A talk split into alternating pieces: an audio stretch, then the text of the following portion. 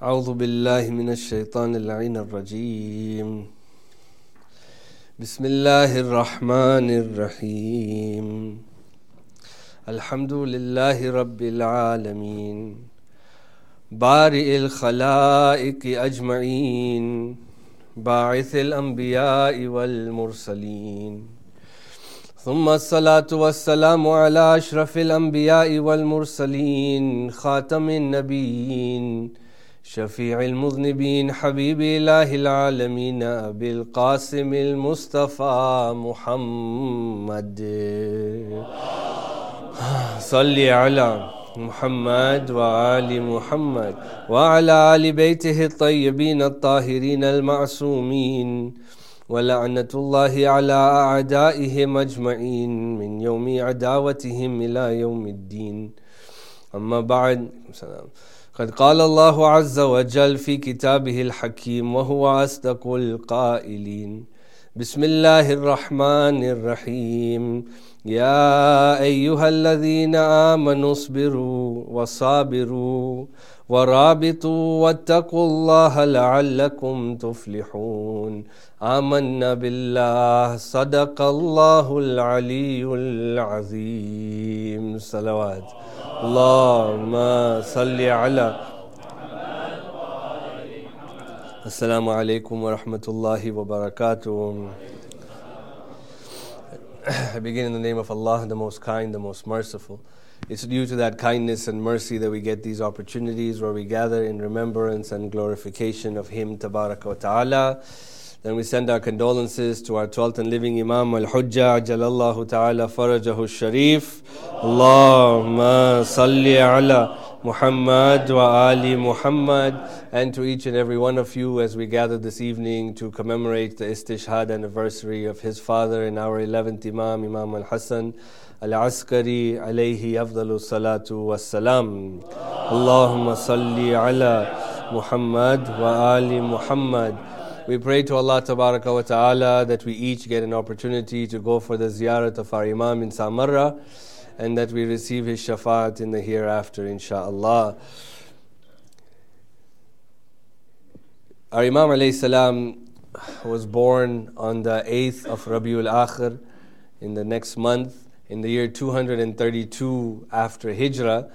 Um, and he received or he attained the station of Shahada. He was martyred in the year 260 after Hijrah on the 8th of Rabiul Awal, making him approximately 28 years old at the time of his um, martyrdom. Um, out of those 28 years, the Imam alayhi salam was the Imam of the Ummah only for approximately six to seven years of that time, by far the shortest period of Imamat, um, and one of the shortest periods of ages as well um, by any of our Imams. Um, during those 28 years of the life of the Imam salam, um, there were six different Abbasid caliphs who came into power and collapsed, and someone else came into power and collapsed. Um, and that tells us a lot of uh, information about the turmoil that existed within the Islamic um, empire of the Abbasid at that time. The fact that they couldn't have a ruler who would last for that long because of internal turmoil. Um, and so, on one hand, you could see the, the discord and um, the, the upheaval that was happening within the leadership. And you know, um, whenever you look at a nation or a society or a community and you find um, lack of organization, you find upheaval, um, if you would look at the leadership, you would find that many of those problems stem from the leadership because the leadership is disorganized. So you find that the community is disorganized. We get the perfect example in America right now, right? Um, we see who the leader is and we see what that leader embodies um, and what he says, and you see exactly the same symptoms within the entire nation the fact that there is so much racism, there is so much police brutality against blacks and, and people of color. Um, and when you look at where is this coming from, when the leader is, is behaving in that way, naturally the people will behave in that way as well. And you can see that in any country or in any organization.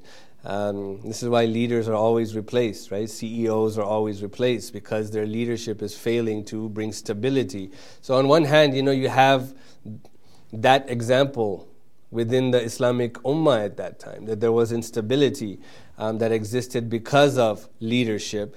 But at the, at the same time, you know, the Abbasids were very well aware of prophetic traditions that said that there were going to be 12 Imams, right? Um, and they could count up to 12. And they knew that our 11th Imam was the 11th Imam. And so you find that the 11th Imam was under constant scrutiny, right? Um, where spies were placed in his house. Um, his wife uh, would be spied upon to see if she was pregnant. Um, and you see that the Imam salam was restricted in so many ways in communicating um, uh, with his Shia. And so you see that two very important um, establishments were made by our 11th Imam salam. The first was um, his usage of wukala, representatives. The other Imams always use representatives but more so in cases, for example, that if the Imam was in Medina, he would send a representative to, for example, Kufa, for example, or in different places, and he would say that he is my representative, and you can go to him, and you will be as if you were talking to me.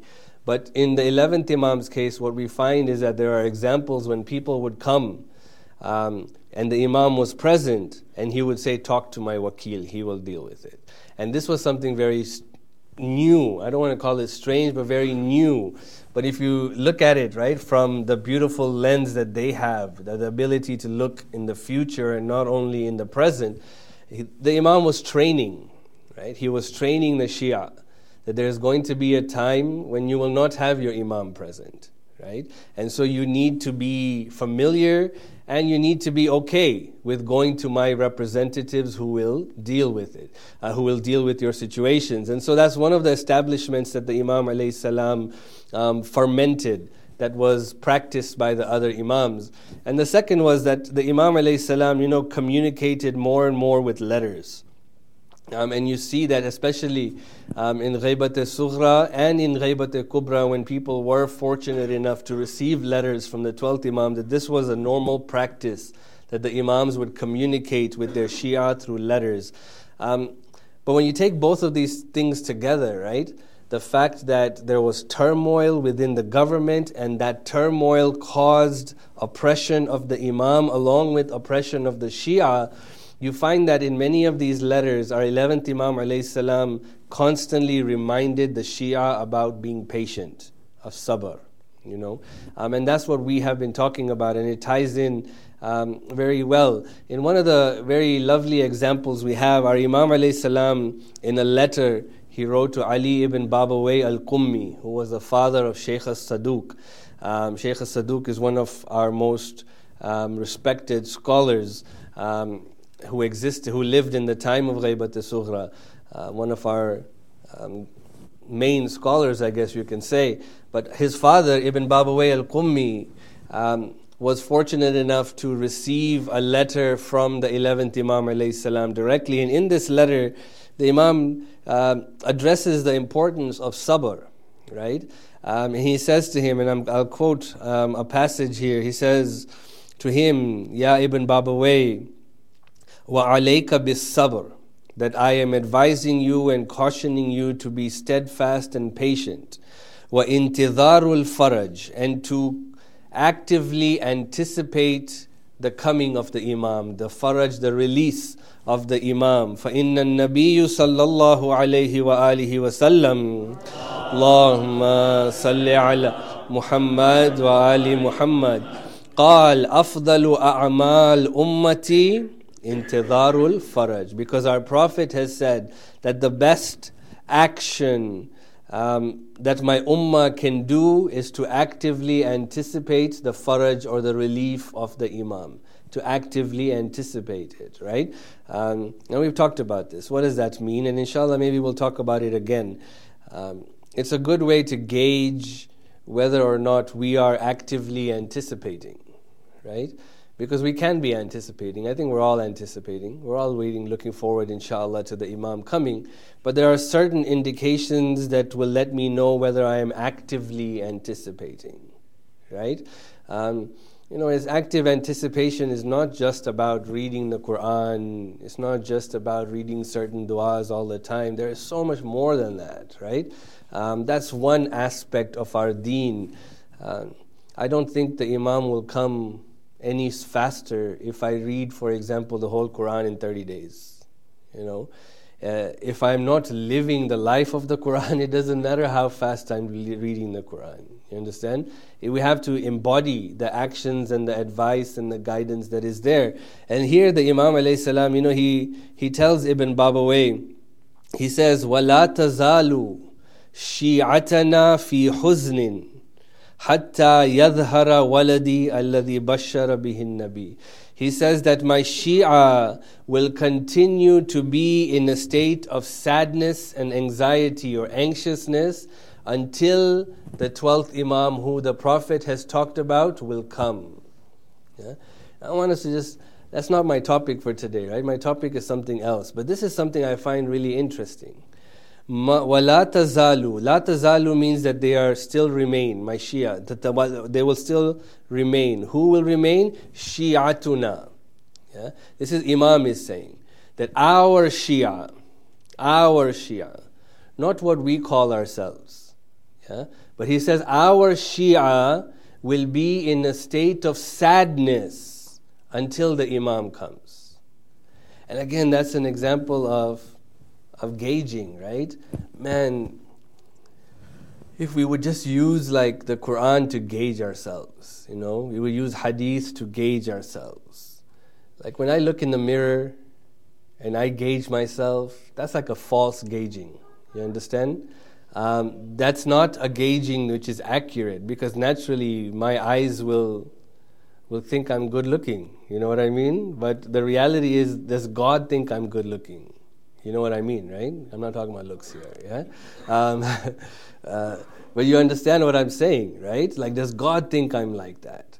Um, and this is one of the criterias that our Shia, we have to be, or we are, we, to be considered a Shia, I'm expected to be in a state of sadness, right? Now, I don't think that this sadness is, is a sadness of like moping around. I don't think that's what's expected, right? But you know, like a sadness where um, the gham never leaves, the feeling never leaves. And I don't know how, I, I think you understand what I'm trying to say, right? But I think the closest example that I could that, that comes to my mind is that if you've lost someone close to you, right? And life goes on after someone close to you passes away. Life does go on. But you never lose that you never lose that feeling, you know? And we're not talking about 20 years after because 20 years after then I might remember them like once a day when I pray a two rakat namaz for them, for example. But like when it's close, you're constantly in your mind thinking about them. That's, the, that's what Allah wants, or that's what our Imams want from us, right? That's what our 12th Imam wants from us. Um, and so it's something that, again, that you and I have to gauge ourselves with. But the Imam continues in this letter and he says, Fasbir ya Shaykhi. Yeah? That, um, oh my Shaykh, so be patient, right? In this time of ghaiba, he tells him, oh my Shaykh, um, be patient. And that's pretty cool too, right? That uh, the Imam calls Ibn Babawayh Sheikh, you know. Um, and I don't think it's necessarily referring to an old person because an old person in Arabic is referred to as Sheikh. You would meet somebody elderly and you would call him Sheikh, right? Um, but I don't think it's that. I think it's an honor that he's presenting to him, to considering him a scholar, you know. And he says, So, oh my Sheikh, um, be patient. Fasbir ya Sheikhi ya Abul Hassan Ali.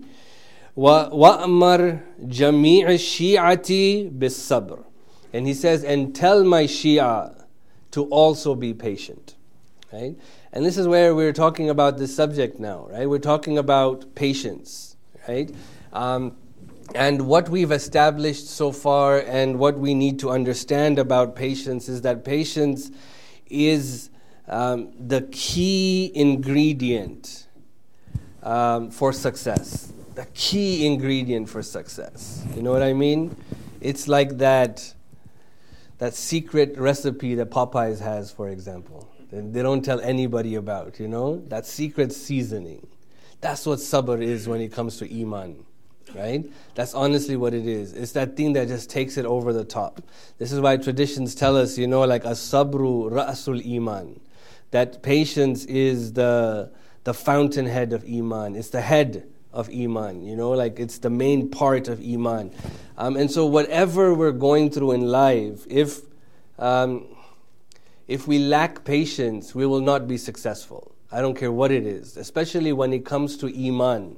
Okay, I want us to understand this that if I lose my temper easily, if I can't deal with troubles well, if I let the problems of this world get me down all the time, if I can't, um, don't have the patience to wake up for Salatul Fajr, if I don't have the patience to avoid haram things, man, then when I look in the mirror and I actually see a mu'min, I'm lying to myself. I'm lying to myself, right? Um, so, what I need is patience. I need patience to do what God says, to be patient over everything that we need to do. Now, the biggest problem we said regarding patience is that we suffer from what's known as al jaza. Al jaza, we said, is anxiety, right? Um, and this anxiety is specifically about um, nervousness, apprehension in matters that are pending or the unknown, right? in matters that are pending or unknown, and most of our lives are pending or unknown. We don't know anything, right? We don't know what the weather will be like right now when we go out. We don't know, inshallah, if I'll get home safely, right? We don't know if my electricity, we don't know. Most of our life is unknown. Inshallah, we all get home safely, right? Um, and inshallah, we have electricity, inshallah, right? But these are simple examples. But in life in general, there are unknowns. Right? My contract is coming up. Will they resign me? It's an unknown. Uh, my child is sick. I wonder what it is. I hope it's all okay. It's an unknown. Um, how will I pay this random bill that has come up? It's an unknown. How will I afford winter tires? It's an unknown, unknown, unknown, unknown, right? How do I deal with these unknowns?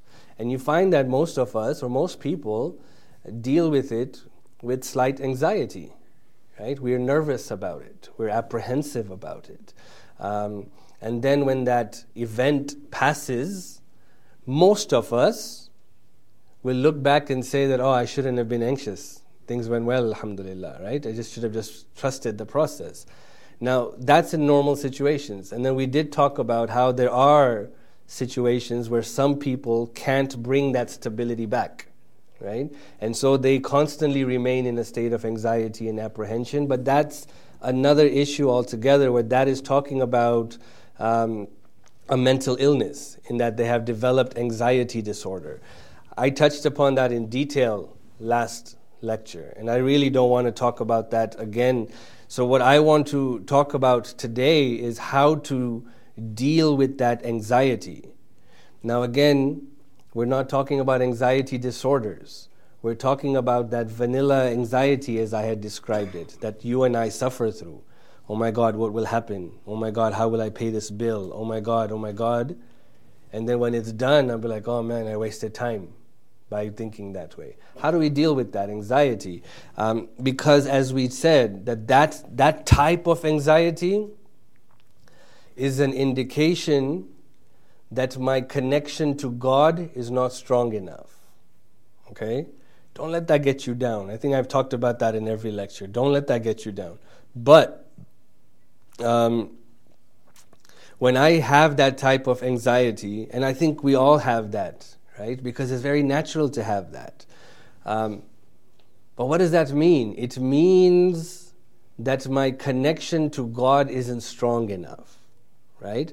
And it means that I need to strengthen my connection with God. Why? Because God has told us, trust me when it comes to unknowns. Trust me. This is what tawakkul is. Tawakkal ala Allah. God says that all the time. Trust me. Now, you know, if for example, um, I had a project, right? and I had a team together in my project. So I say, Mujtaba, you're my partner in this, right?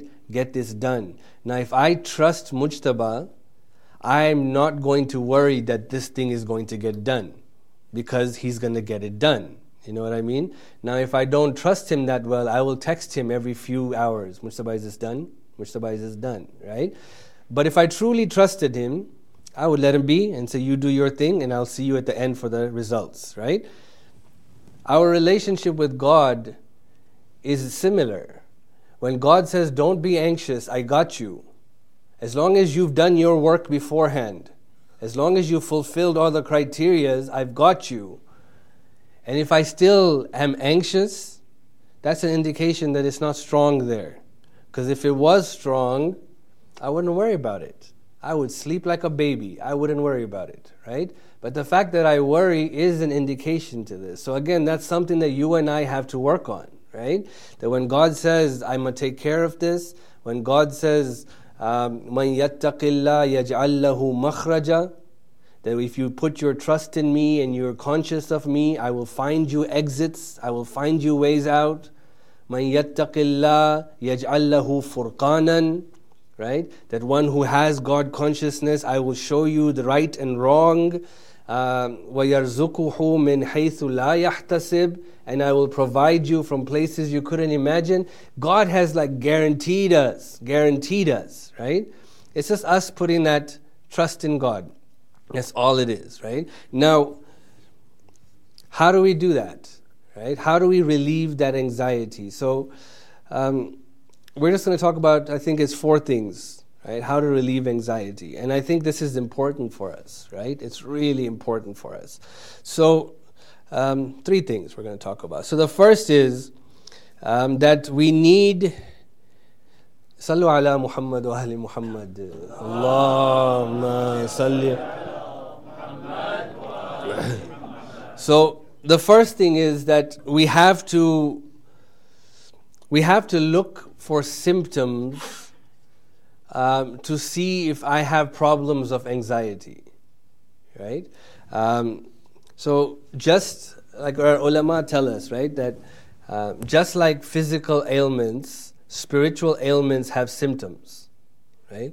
And the, sim- the spiritual symptoms will manifest itself physically.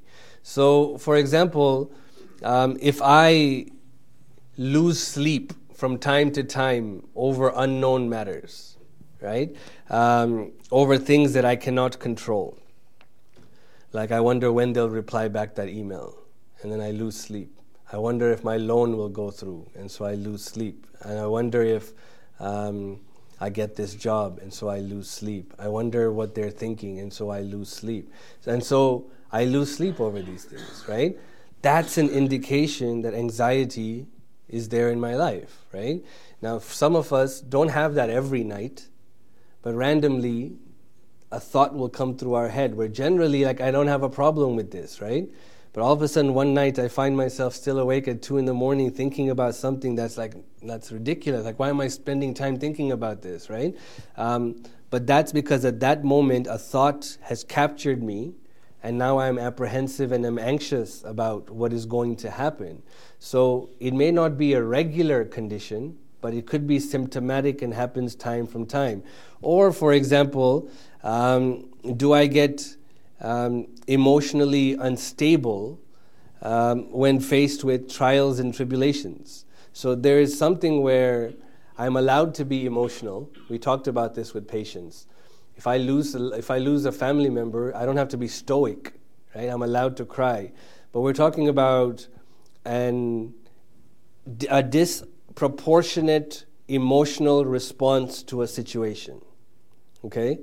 Um, where it may last for a long period of time, for example, or it's, it's an uncontrolled emotional response to a trial or tribulation does trial and tribulations make me temperamental, right? So, for example, I'll snap at my wife when I talk to her.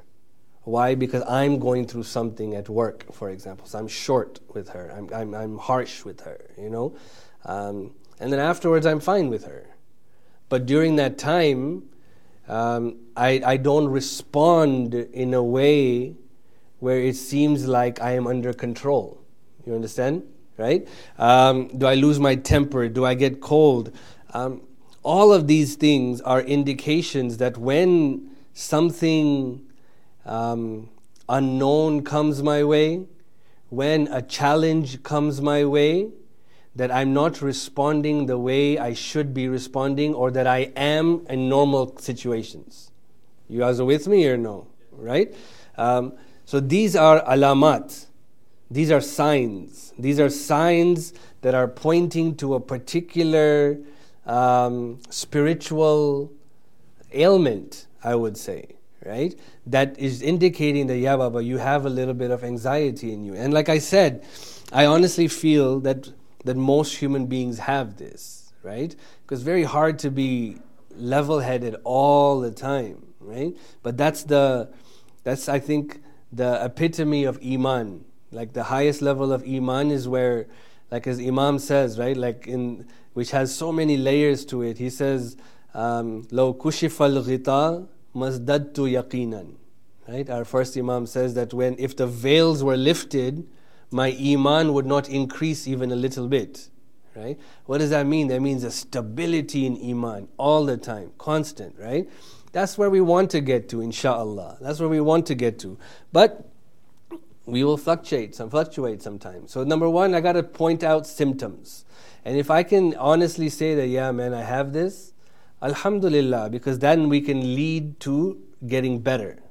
Number two, I have to um, remind myself uh, about the dangers and harms of anxiety. Okay?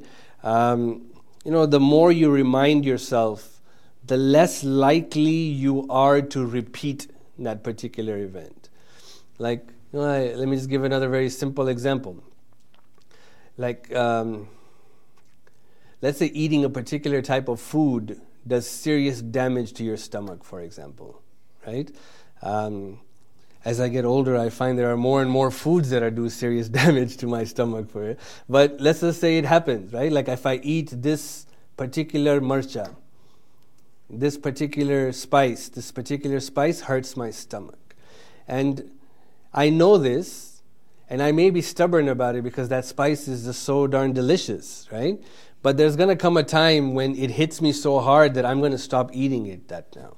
So now every time it's placed in front of me, I am going to remind myself that, hey, Jaffer, don't eat that, that hurts your stomach. And then I'll stop eating it. You understand? Same thing happens with anxiety. I have to remind myself that, man, I had too many problems last time I was anxious. I have to remind myself that, oh man, my children didn't talk to me for days after I responded inappropriately. My wife was upset at me when I didn't respond, uh, when I responded inappropriately. Um, last time I was anxious, um, things got better all of a sudden, and I wasted time being anxious. I think that's like one of the biggest things we got to remind ourselves of, right?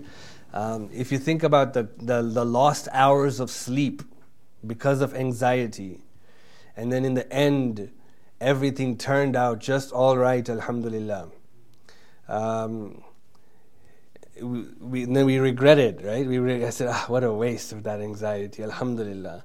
But I got to remind myself of that. That honestly, like, right, if, if anxiety actually was beneficial, then our akhlaq would tell us to be anxious all the time. Right?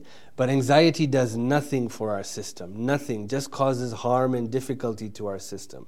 And so I got to remind myself of these things that anxiety and being anxious doesn't do any good.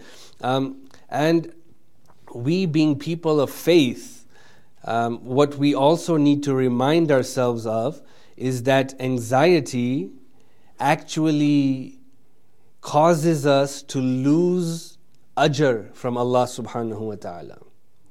It causes us to lose thawab from Allah subhanahu wa ta'ala. Because why? We're showing him that I don't really trust him. You understand? So naturally, he's, he's, he's not going to reward us the same if take our rewards away altogether. We get this tradition that I really like. I quoted this in the house majlis um, that some of you were present in from our ninth Imam Al Jawad alayhi salam. Allahumma salli ala Muhammad wa ali Muhammad. Um, where eh, on a journey his belongings were stolen. And so the person who was in charge of his caravan came to the Imam and apologized. And he says, You know, I'm really sorry that I didn't take care of your goods as well as you I didn't take care of it as you asked me to. And the Imam salam replies back very beautifully, right? He says to him, Our souls and our riches are within the gifts that Allah has loaned to us. Yeah? That means this is a gift. Whatever we had was Allah's. And He allows us to enjoy it for a short period of time. And then He takes it back whenever He wants. Right? Yani He's the giver and as the possessor, he's allowed to take it back whenever he wants. We don't have any say in this, right? I have um, my dad, he decided to take my dad away early. I don't even saying it, he was his, right? This is exactly what we mean when we say inna lillah, right? Um, this lam is lam of possession, lillah. Um, you know, we don't say inna min Allah. We are not from Allah, right? We are for Allah. Inna lillah. That means we are God's possession. That's exactly what this phrase means. It's quite beautiful, right? So if we are His, He's allowed to do with it as He pleases. So the Imam says that these things are from God. And God decides to take them whenever He pleases. But what God does is that God, when He takes something, He leaves something in return. Now, sometimes we don't see what He's left. Sometimes we'll experience it in the hereafter, what He's left. But God never just takes without leaving something in return, right? But then the Imam ends something. He ends the statement with this, um, with this, uh, with this line. He says, "Faman ghalaba jaza'uhu." Same word here, yeah, jaza. فمن غلب جزعه على صبره حبط أجره ونعوذ بالله من ذلك and he says, and whoever, like, so when God takes something and leaves something, but he says, whoever is not patient during these times and allows his anxiety to take over, God will take that gift away as well. Yeah? So, yani, the gift that God has left behind, because I was apprehensive, I was so disappointed that whatever I've had is gone. God, this disappointment is such at that time that He takes away the ajr that we have also left. So, Sallu ala Muhammad wa Ali Muhammad.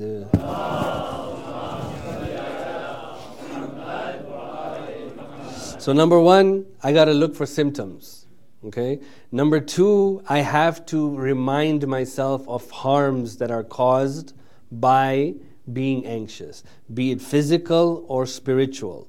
Number three, I have to take physical and practical steps to control my anxiety. Okay?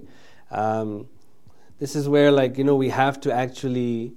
Um, so, like, the first step about being, about taking physical steps and practical steps um, is I have to be pragmatic with myself. I have to be real with myself. You know what I mean?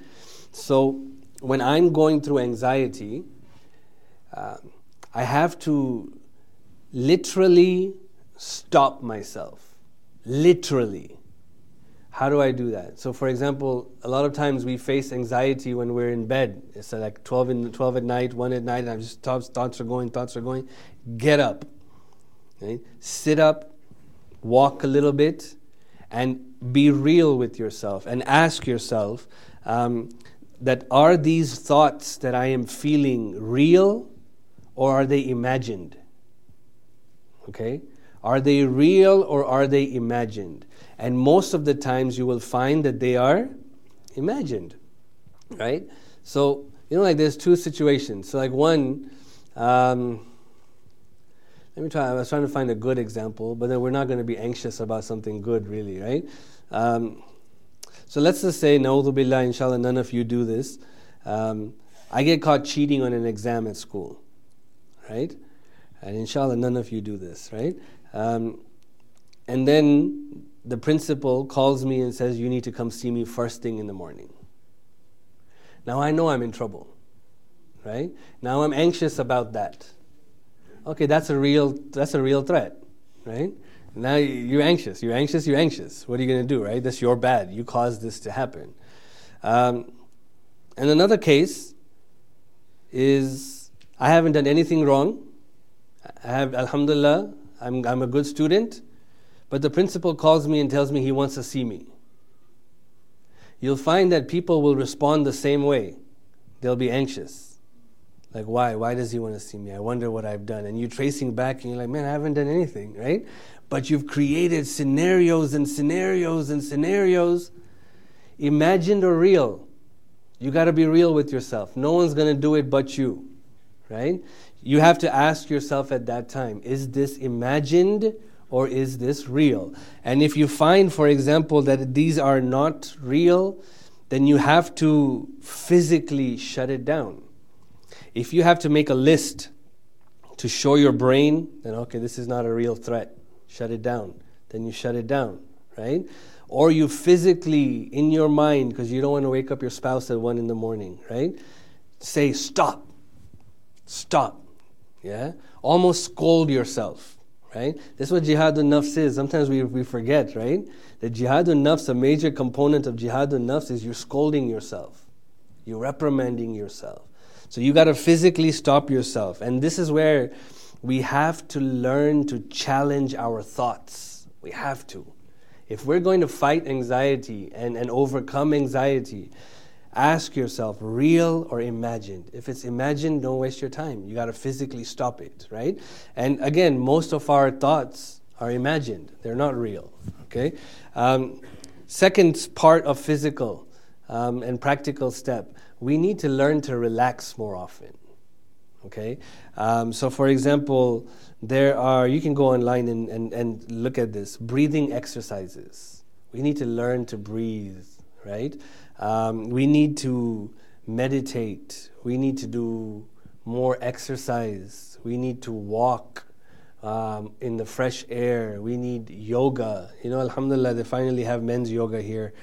Um, they asked me to give it a plug, so please show up for men's yoga. Yeah, um, but ladies, alhamdulillah, they are smarter than us and have been doing it for much longer than us uh, here. Um, and men finally have yoga now, so please do participate. But these things are so important. You know, this is why we had. Um, I was really, really pleased with being one of the organizers of men's retreat, right? Because Alhamdulillah, sisters have retreat, youth have retreat, but men don't have retreats. And we need a break. We need a break, right? Um, women, alhamdulillah, work as hard as, we, but there's this notion that no, you're supposed to grind eight to five. You're supposed to. You're a man, deal with it. You know, you need a break. We need a break, right? And so we need moments of just relaxation, of breathing in air. And these are important steps towards being better. So we need to, for example, do these exercises, go out for a walk, enjoy. Um, we need to sometimes just unplug, honestly. Um, so, for example, um, reading a book, watching a movie, right? Um, unplug, right? I swear our religion does not forbid these things, right? It doesn't, right? Obviously, I have to be careful what I'm watching, but we're smart enough to understand that, I think, right? Um, but if I find a good halal movie, yeah, there, there's nothing wrong with me like relaxing and watching, eating some popcorn, and just taking it easy because at that moment, at least that anxiety will not be overcoming me. I will find an escape for that time. And that's healthy. That's healthy. We have to learn to unplug, my brothers and sisters. Um, but at the same time, one of the ways that we need to turn to for unplugging is through the Quran. Yeah? We don't read the Quran enough. Allah bi dhikrillahi tatma'innal qulub. That you find contentment in Allah, in the remembrance of Allah. Read the Quran, right? Listen to the Quran. One of the things that um, works, and I'm telling you it works. You have to repeat it and repeat it. Go into sajda as often as you can, right? Talk to Allah. Talk to Allah. He loves nothing else to hear our voice. So do these things. These are just some very practical and simple ways of lessening anxiety. Um, So that's two. Number three, within this practical steps, is that I have to repeat encouraging statements. And I have to keep positive people around me. If people are just going to bring me down all the time, then I'm going to be down all the time. I have to remind myself that, hey, you're tripping, relax. That, hey, you're imagining things, relax. Hey, it's not that bad, relax. Hey, tomorrow's a new day, relax. Hey, the sun's going to come out, relax. I need to be able to realize, right, that things are going to be okay. Things are always going to be okay, man. Things are always going to be okay. I can't allow anxiety to, to bring me that down. I really can't, right? Um, and so I have to repeat these positive statements. There's so much out there, right? Like if you just Google like the positive reinforcement, you're going to find tons of material about the benefits of positive reinforcement. Islam has always encouraged this, right? It's just that we look for these like new sciences to talk about it, and then we find that okay, Alhamdulillah. But Islam has always in, embraced these type of um, ways of doing it. Um, and then, if I honestly find that the problem is severe, where with exercise, with all of these things, with meditation, with um, reading the Quran, I just can't stop my mind from being nervous, from being anxious, then maybe I need to talk to somebody. Okay? Um, and don't be shy about that. Whether you need to talk to a spiritual guide, whether you need to talk to your spouse or your friend, or you need to see a doctor, right? Um, don't jump into medicine, but talk first. Talk it out, right, with experts, because there are experts in these things, um, and they will guide you appropriately. Um, but don't prolong it. Don't don't prolong it. Try these steps first, man. These are things that, if it hasn't crossed a certain line, will will regress and will become better, and inshallah it will. Um, but there will come a certain time for certain people who they need professional help. And don't be shy with that. This is how we get better. And then the last thing is obviously, I need to learn to actively practice sabr. And that's what we'll talk about tomorrow. Um, like as we did today, very practical steps. Tomorrow we're going to talk about practically applying sabr and steadfastness into our lives, inshallah. Sallu ala Muhammad wa ali Muhammad.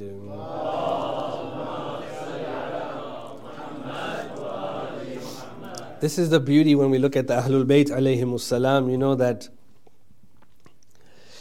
no matter all the difficulty that they endured, um, there, were never, there was never any apprehension or anxiety within them. Um, and of course, that is a direct corollary um, of their iman in Allah subhanahu wa ta'ala, right? And that's what they constantly talked about to their Shia. Be patient, my Shia, right? Increase your Iman, my Shia, and you will notice a tremendous improvement in the course of your life. Um, this advice and this guidance that the Imam salam would constantly provide naturally was something that was attracting the people towards the Imam, and this is again something that the Abbasids could not stand. And so you find that on a day such as this, in the year 260 after Hijrah, Mu'tamid the Mal'oon poisoned our Imam alayhi salam. We are told لما سقي الإمام الحسن العسكري بالسم مرض مرضا شديدا that when the poison went through the body of our Imam immediately the Imam was overcome with pain and illness the Imam alayhi salam returned back to his home in the last few hours of his life, a companion by the name of Abu Ismail. He said, I was with our Imam, and the Imam kept saying that I am so thirsty, O Abu Ismail that do you mind bringing me some water? And he says, every time I would bring some water in front of the Imam, his hands were shaking so much from the poison that he could not drink this water. Finally, the Imam said that go next door and you will find a young boy in that room. Bring that boy to me. Ah, my brothers and sisters, this is Sahib al-Zaman coming to see his father. Wa Imama. This is our night where we give our pursa and we give our condolences to our Imam, the Imam of our era, where the Imam now at this young age of five or six comes to see his father. When the Imam sees him, he hugs him and smiles and he says to him, Ya Bunay, Anta sahib al-zaman wa anta al-mahdi wa anta hujjatullah fi ardi that you are now going to be the Imam of this ummah. It is reported our 12th Imam took a cup of water in his hand and then with his other hand, he began to move the, move the lips of his father so that the water could go down his throat. Wow, wa imama, wa mazluma. We say salam to our imam in this day. That how difficult it must have been for you to witness your father undergoing such difficulties. But we ask you, Ya Sahib al-Zaman, is this the most difficult time that you have witnessed? Or have you heard of your grandfather, Hussein, who on the plains of Karbala went without any water for three days? Was that the most difficult? In Ziyaratun Nahiya, our Imam alayhi salam, when he talks about his grandfather Hussein, he says, فَلَأَنْدُبَنَّكَ صَبَاحًا وَمَسَاءً وَلَأَبْكِيَنَّ لَكَ بَدَلِ الدُّمُوعِ دَمًا He says that, Oh Hussein, oh my grandfather Hussein, since I was not there with you, I will instead cry blood instead of tears for you. It is said a scholar by the name of Al-Hajj Tabrizi, he says, I saw Sahib al-Zaman in my dream. I asked him, Ya Sahib al-Zaman, what makes you cry blood instead of tears? Is it the musibah of Hussein that makes you cry blood? The Imam says, "O Shaykh, it is not the musibah of my grandfather Hussein. He says, then is it the musibah of Abu al-Fadl al-Abbas? He says, no, it is not the musibah of Abu al-Fadl. He says, then what is this musibah that makes you cry blood instead of tears? He says, by God, this is the musibah of my Aunt Zainab and she was taken as prisoner from Karbala to Kufa and Kufa. فسيعلم الذين ظلموا أي منقلب ينقلبون.